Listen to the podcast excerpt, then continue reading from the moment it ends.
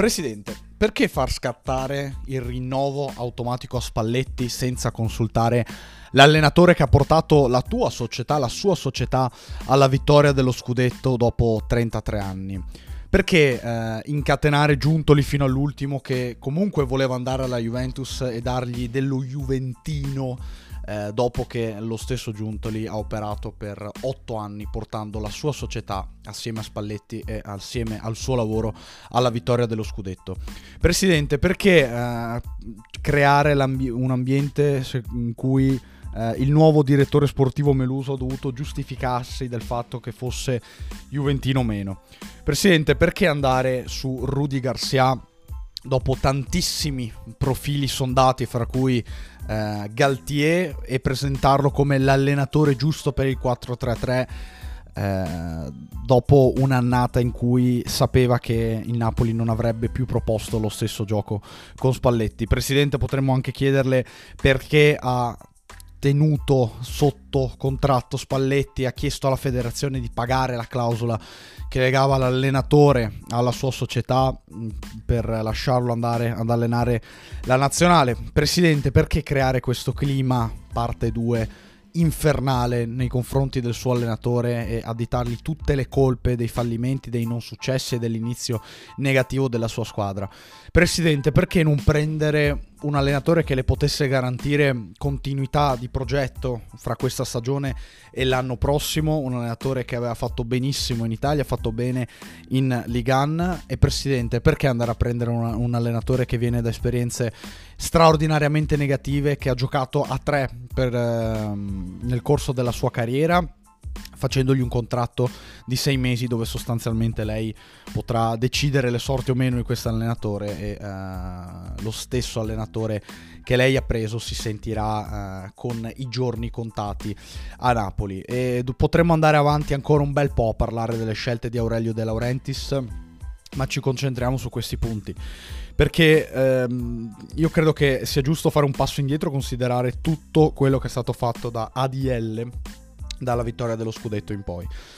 C'è un fattore e c'è un, un fatto, pardon, da segnalare, ossia che i tifosi del Napoli hanno festeggiato in maniera straordinaria lo scudetto, in maniera eh, gioiosa, colorata, hanno riempito la città di, di stemmi, di magliette, di scritte, eh, con, eh, mischiando la cultura napoletana al Napoli che fa parte della cultura stessa. Tra queste statuine però dei protagonisti dello scudetto non c'è Aurelio De Laurentiis e questo credo che sia stata una cosa che abbia dato fastidio al presidente, ossia il fatto che i napoletani non hanno ringraziato abbastanza il presidente per la vittoria dello scudetto. Perché De Laurentiis ha dei meriti netti nella vittoria dello scudetto del Napoli e eh, nel Napoli di adesso, perché il Napoli preso da De Laurentiis era una società di Serie C, che poi è tornata in Serie A, che poi è andata a fare la Champions League e che poi ha vinto lo scudetto. Tutto questo eh, portando a Napoli campioni, mantenendo il bilancio sempre in positivo e affidandosi alle figure giuste che garantissero la continuità. Non nascondiamoci però, De Laurentiis è sempre stato padre padrone come stile di presidente di questo Napoli e non è una cosa del tutto negativa se poi le scelte sono state molto positive, ma eh, De Laurentiis non ha mai eh, non si è mai mh, non ha mai esitato a mettere becco nelle scelte dell'allenatore, del direttore sportivo, degli acquisti, delle scelte di campo, eccetera, eccetera, eccetera. Ecco, eh, il fatto che eh, dopo lo scudetto i due grandi eroi, Giuntoli e Spalletti, non siano stati messi sullo stesso piano del presidente, penso che abbia dato fastidio. Però non voglio dare, fare un'analisi psicologica e voglio basarmi sulle sue scelte. Giuntoli è stato lasciato andare via per fare un, un, un, piccolo scherzetto alla Juventus che sapeva già che avrebbe eh, comunque accolto il nuovo direttore generale a partire da luglio, però il Napoli credo che non si sia concentrato abbastanza nella formazione della nuova dirigenza perché sì, Giuntoli non si è portato tutti i collaboratori, anzi neanche uno, la stragrande maggioranza del, della dirigenza e del reparto scouting e di tutto quello che aveva formato Giuntoli nel corso degli anni è rimasta comunque a Napoli ed è stata affiancata dalla nuova figura del direttore sportivo Meluso che però, come vi ho già detto, si è eh, affrettato a giustificare la sua fede anti-juventina nella prima conferenza stampa. E qui non è un discorso di Juventus o non Juventus, è un discorso ehm, più globale. De Laurentiis è bravo, è capace e continua a spostare il focus e l'attenzione da un'altra parte. Ma io credo che i tifosi del Napoli eh, abbiano compreso questo giochino e che soprattutto dopo questi anni di successi, dopo questo grandissimo successo, eh, si siano... Uh, fatti anche il palato un pochettino più fine, secondo me. Quindi il giochino Juventus, no Juventus in questo momento conta poco, perché poi la Juventus non è mai stata un rivale del Napoli nella scorsa stagione, dunque eh, queste note di campanilismo eh, vengono smascherate dopo, dopo poco, perché mm, il Napoli non ha più la stessa dirigenza, lo si, comp- lo si è compreso già da subito. Certo, eh, le cessioni sul calciomercato, ehm, no, anzi, la cessione di Kim sul calciomercato ha fatto la differenza, ma credo che la gestione del gruppo sia stata negativa e si è, rif- e si è eh, riflet- riflessa pardon, sul campo attraverso varie cose. Nel senso che a Osimen non è stato rinnovato il contratto, e a Osimen sono arrivate offerte clamorose, tutte rifiutate, rispedite dal mittente da, De Laurentiis. Però, se tu rispedisci al mittente offerte da centinaia di milioni di euro. Eh, devi rinnovare il contratto al tuo miglior giocatore. Se tu credi che Osimen non debba essere venduto per meno di 500 milioni di euro, allora Osimen dovrebbe percepire 25 milioni di euro all'anno al Napoli. E Osimen si è sentito comunque in gabbia per quanto mi riguarda, così come Kvaratskhelia, perché Kvaratskhelia ha lo stesso contratto dell'anno scorso, 12 mesi dopo in cui è diventato il miglior giocatore della Serie A, premiato miglior giocatore della Serie A, è diventato la sorpresa del campionato, un classe 2001 di calibro internazionale ed è sostanzialmente eh, uno dei calciatori più impattanti del nostro campionato. Però Kvaratskhelia non è stato rinnovato contratto. Affianca- affianchiamo poi eh, a tutta questa gestione dirigenziale del calciomercato eh, proprio agli acquisti, nel senso che il Napoli è andato a prendere Caiuste, che è un'alternativa di Anghissà e, e di un Anghissà che eh, stava overperformando nella scorsa stagione, che ha overperformato come tanti giocatori del Napoli, come normale che sia, però si è avuta la presunzione che Anghissà fosse un giocatore arrivato esattamente come tanti del centrocampo e allora Caiuste poteva andare bene e adesso il Napoli fa fatica in mezzo al campo. Eh, il Napoli è andato a prendere Nathan, che è un buon giocatore, però non è Kim, eh, il Napoli aveva bisogno di un leader, Kim è stato il miglior difensore della scorsa stagione e non è stato sostituito adeguatamente, anche perché Nathan con Garcia è una cosa, cosa, Nathan con Spalletti penso sarebbe stata un'altra. E, ehm, e poi che altro? E poi c'è il discorso allenatore. Garcia è stato umiliato oltremodo, umiliato oltremodo e anche in questo caso esattamente come è eh, successo nel, nell'affair giunto le Juve eh, De Laurentiis ha spostato l'attenzione cioè De Laurentiis ha umiliato appunto pubblicamente il suo allenatore, dicendo dopo la sosta delle nazionali che eh, se la squadra ah, va così, naturalmente è colpa anche di chi la guida, di chi l'allena, eccetera, eccetera. Hai provato, ha provato De Laurentiis a prendere Conte nel corso della sosta di, di ottobre, non c'è riuscito, e allora per mancanza di alternative eh, non ci ha pensato più ed, e si è tenuto Garcia. Salvo poi ehm, entrare negli spogliatoi, così si dice, alla fine del primo tempo contro l'Empoli e chissà, chissà cosa ha detto alla squadra, all'allenatore, eccetera, eccetera, non ci spingiamo oltre. Però evidentemente il malcontento su Garcia era eh, importante già da tempo. Garcia si è messo in questa situazione per colpe sue, perché non, non, ha, non è stato in grado di, di, gestire il gruppo, non è stato in grado di gestire un gruppo, non è stato in grado di, di, fare le cose giuste, cioè mettere la formazione giusta, fare i cambi giusti. Poi va bene, Osimen si è fatto male e Napoli non ha avuto Osimen per un mese, però uh,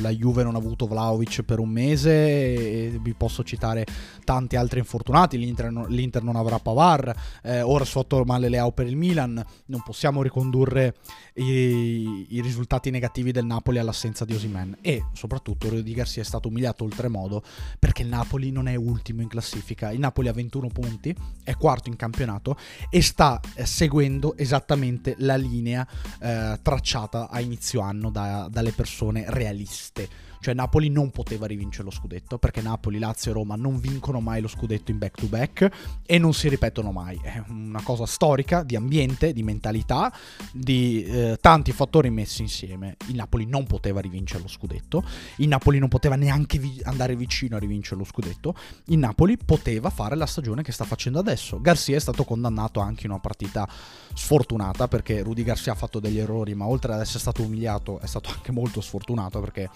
Kvaratskhelia fa uno dei gol che gli capitano sui piedi. Napoli vince la partita contro l'Empoli e va tranquillo alla sosta con 24 punti, eh, a meno 2 dal Milan. Ora invece i punti sono 21. Eh, Fiorentina, Roma, Lazio, eccetera, sono tutte attaccate. Atalanta anche e quindi il Napoli è pienamente coinvolto nella lotta al quarto posto, ma a novembre è quarto. A novembre è quarto. Non è ultimo, non è ottavo, non è decimo, è quarto. È quarto. Il Napoli comunque è in zona Champions. Il Napoli con Garcia che sì ha commesso tanti errori, lo sappiamo, i cambi, il malcontento di Osimene e Kvaratskhelia, il malcontento di Osimene e Kvaratskhelia non nasce da Garcia ma nasce da prima. Però il Napoli in Champions League ha 7 punti a 7 punti, ha vinto contro Real Madrid, e, ha vinto contro Union Berlino e Braga, ha pareggiato contro l'Union Berlino stesso, giocherà contro Real Madrid fuori casa, giocherà contro il Braga in casa, ha tutte le carte in regola per passare il turno, eppure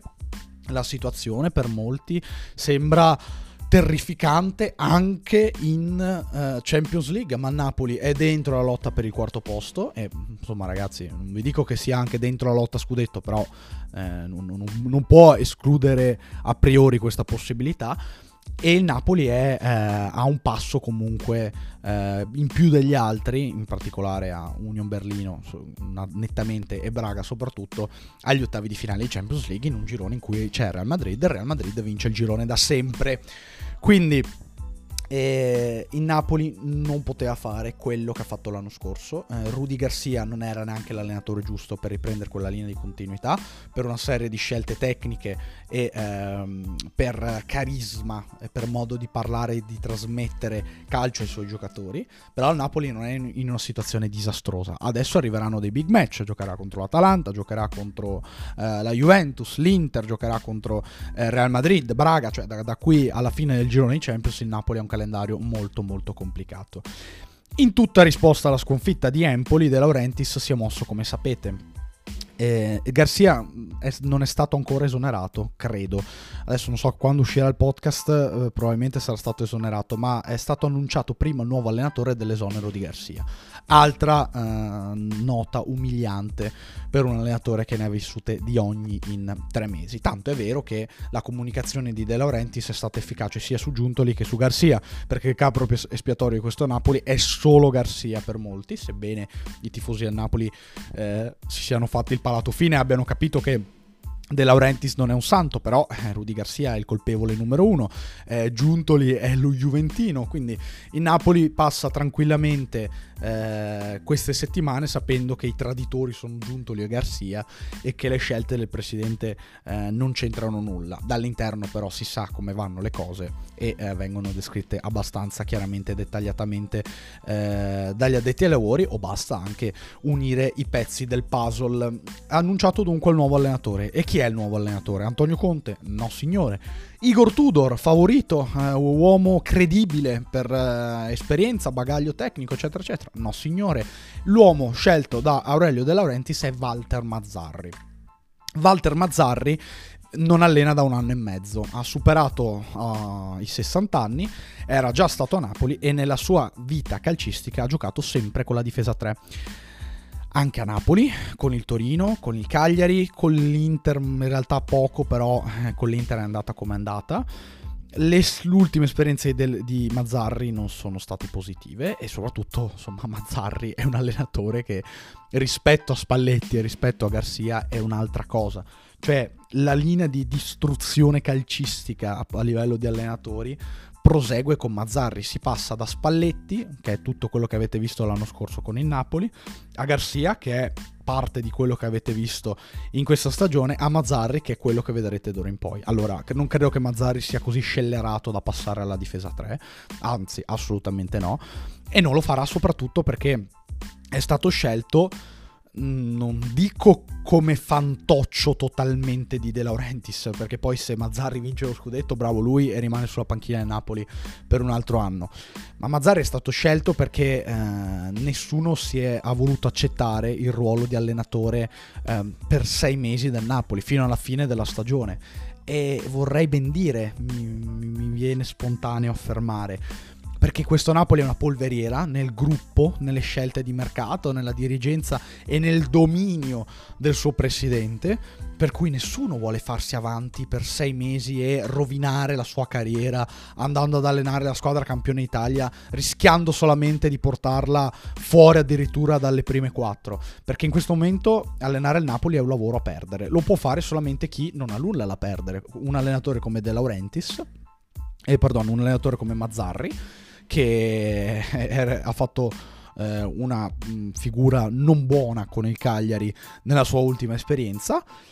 che ama l'ambiente, che afferma di avere un buon rapporto con De Laurentiis se gli crediamo, però allo stesso tempo sa benissimo che questa è l'ultima spiaggia della sua carriera, non ha nulla da perdere e francamente crede di eh, non poter far peggio di quanto accaduto in precedenza con Garcia. E invece secondo me Napoli può fare peggio, può fare peggio, cioè non credete che il Napoli non possa fare peggio, perché Rudy Garcia con tutti i limiti è eh, dentro a tutte le competizioni.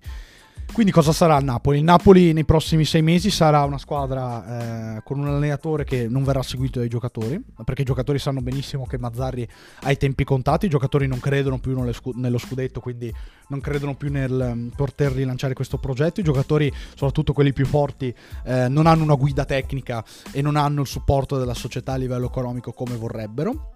e quindi Napoli non migliorerà.